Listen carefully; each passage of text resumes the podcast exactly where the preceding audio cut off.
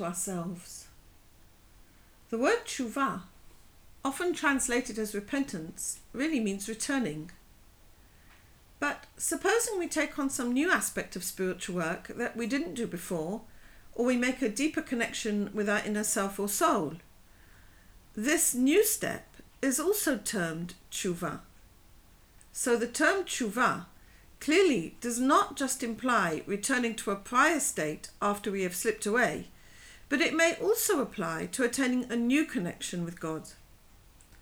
In fact, the first stage of the tzaddik, when a person reaches enlightenment, is referred to in the Talmud as tshuva from yir'ah. That means tshuva from the fear of being separated from God. The final stage is called tshuva me'ahava, tshuva from the love of God. So we need to ask the question why is attaining a new, higher spiritual state, which we have not accessed before, also called tshuva? Tshuva meaning returning. The answer lies in our origin. The origin of both the soul and the body is at the very highest level we can conceive and is called the Ein Sof, the infinite. The soul then cascades down through the four worlds of holiness Atzilut, Bria, Yetzirah, and Asiyah, until she arrives in this world, where she is in association with the body. These higher spiritual worlds are not places, but they can be considered as levels of consciousness, albeit complex ones. Each spiritual world is particularly associated with a sphira, a particular vessel for God's light. Atzilut is associated with the sphira of Chokhmah, Bria is associated with the Sphira of Bina, Yetzirah is associated with the Sphira of Tiferet, and the world of Asiyah is associated with the Sphira of Malchut. The soul, as she descends from the Ein Sof, from world to world, comes into affinity of form with the consciousness of each world. As she comes into each world, which is associated with a different Sphira, she's given a different name. However, as she comes into that new world, it does not mean she's no longer present in the previous world she occupied, but on the contrary, as she comes into each succeeding world, she acquires an additional state to that she already attained. As a result, the soul is simultaneously in the Ein Sof, and in Atzilut, and in Bria, and in Yetzirah, and in Asiya, and in this world. This may be hard for us to understand because in this world a new state implies a change of state. But not in the spiritual worlds. In the spiritual worlds, every new state is actually an additional state. If you like, you can think of it as analogous to opening several windows on the computer at once. Not only does the soul acquire additional states as she passes through each spiritual world on her way down from the Ein Sof to this world, but the greater part of the soul stays in the higher worlds, and just the lesser part of the soul comes into this world. When we are born into this world, the soul is really at its most basic level and is termed by the name Nefesh. It keeps the body alive. When we are born, it is enclosed within the will to receive, as expressed by the sensual will to receive of the heart, and is considered as a point source because it is only in potential. Around the time of Bar Mitzvah, it begins to speak to us and to awaken.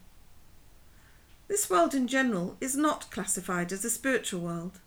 This is because this world does not, in fact, belong to the framework of holiness the framework of holiness being defined as that which is in affinity of form with the Creator, which is to say, having the consciousness of giving benefit unconditionally.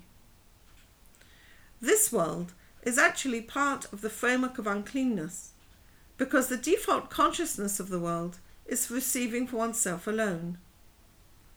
Our body, like the soul, also originates in the Ein Sof but passes through the framework of uncleanness when it arrives in this world. That is to say, it has the consciousness of receiving only for its own self interest. the word guf, normally translated as body, is probably better translated as ego, and during the period of the maturation of the ego, from birth till age 13, the person is under the domination of the framework of uncleanness. It is at the age of 13 for a boy, 12 for a girl, that the soul, which belongs to the framework of holiness, begins to wake up. And the person is therefore obligated to practice Torah and mitzvot, which help him connect with his soul. They help him connect with the soul because the essence of the Torah and the essence of the soul are one. The mitzvot help the person to practically use alternatives to the ego in his life. But this work is very difficult because of the domination of the ego, which is termed the old and foolish king. The ego, having been dominant for so long of the person's life, is what the person knows best and what he tends to relate to primarily. As the psalmist said, My heart whispered a good thing, my deeds are for the king. The soul, as it begins to grow, appears to us as a whisper, in contrast to the strident tones of the ego. Everyone hears the whisper of the soul in a different way. Some hear it as the voice of intuition, others hear it as stirrings of creativity, others hear it as the voice of social conscience. We need to pay attention to the voice of the soul and act on its whispers, and then its voice will grow stronger within us. Rabbi Baruch Ashlag compares the work of Torah and mitzvot to a recipe which we can use to combat the voice of the ego and enhance the work of the soul. As tis said in the Talmud, I created the evil inclination, I created the Torah as a healing spice. But these are means to the end, and the end is to enable us to hear our soul. If a person does not take the necessary steps to encourage the voice of his soul and to counteract the ego, then the ego will just continue to expand, taking over the personality of the person. The Creator gave the human being two ways to come back to affinity of form with Him. One is the way of consciousness, the practice of Torah and mitzvot for the sake of giving benefit, and one is the way of suffering.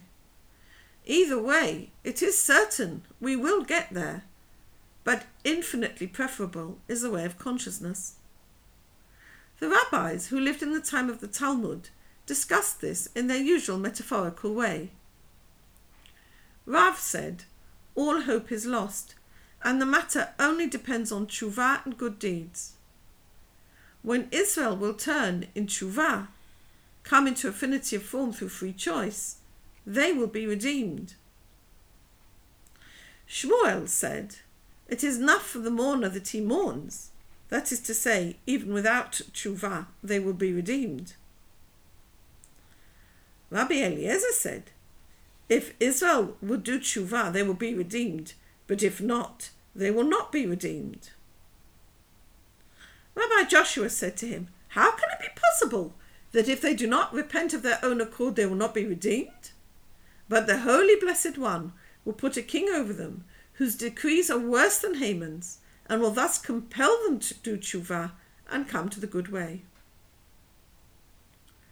Tshuva, then, means returning to our original self, returning to the consciousness we have as souls before we come into this world, and enhancing the ability of the soul to access the states she already has in the higher worlds, but this time whilst in the full consciousness of the soul in the body as a conscious choice that we make.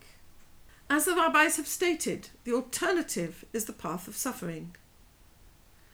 The path of tshuva is infinitely preferable. And I hope that now we can see that tshuva is actually a gift. A gift from the Creator to mankind to give him the choice of connection and ascending into the consciousness of the higher spiritual worlds whilst physically present in this world.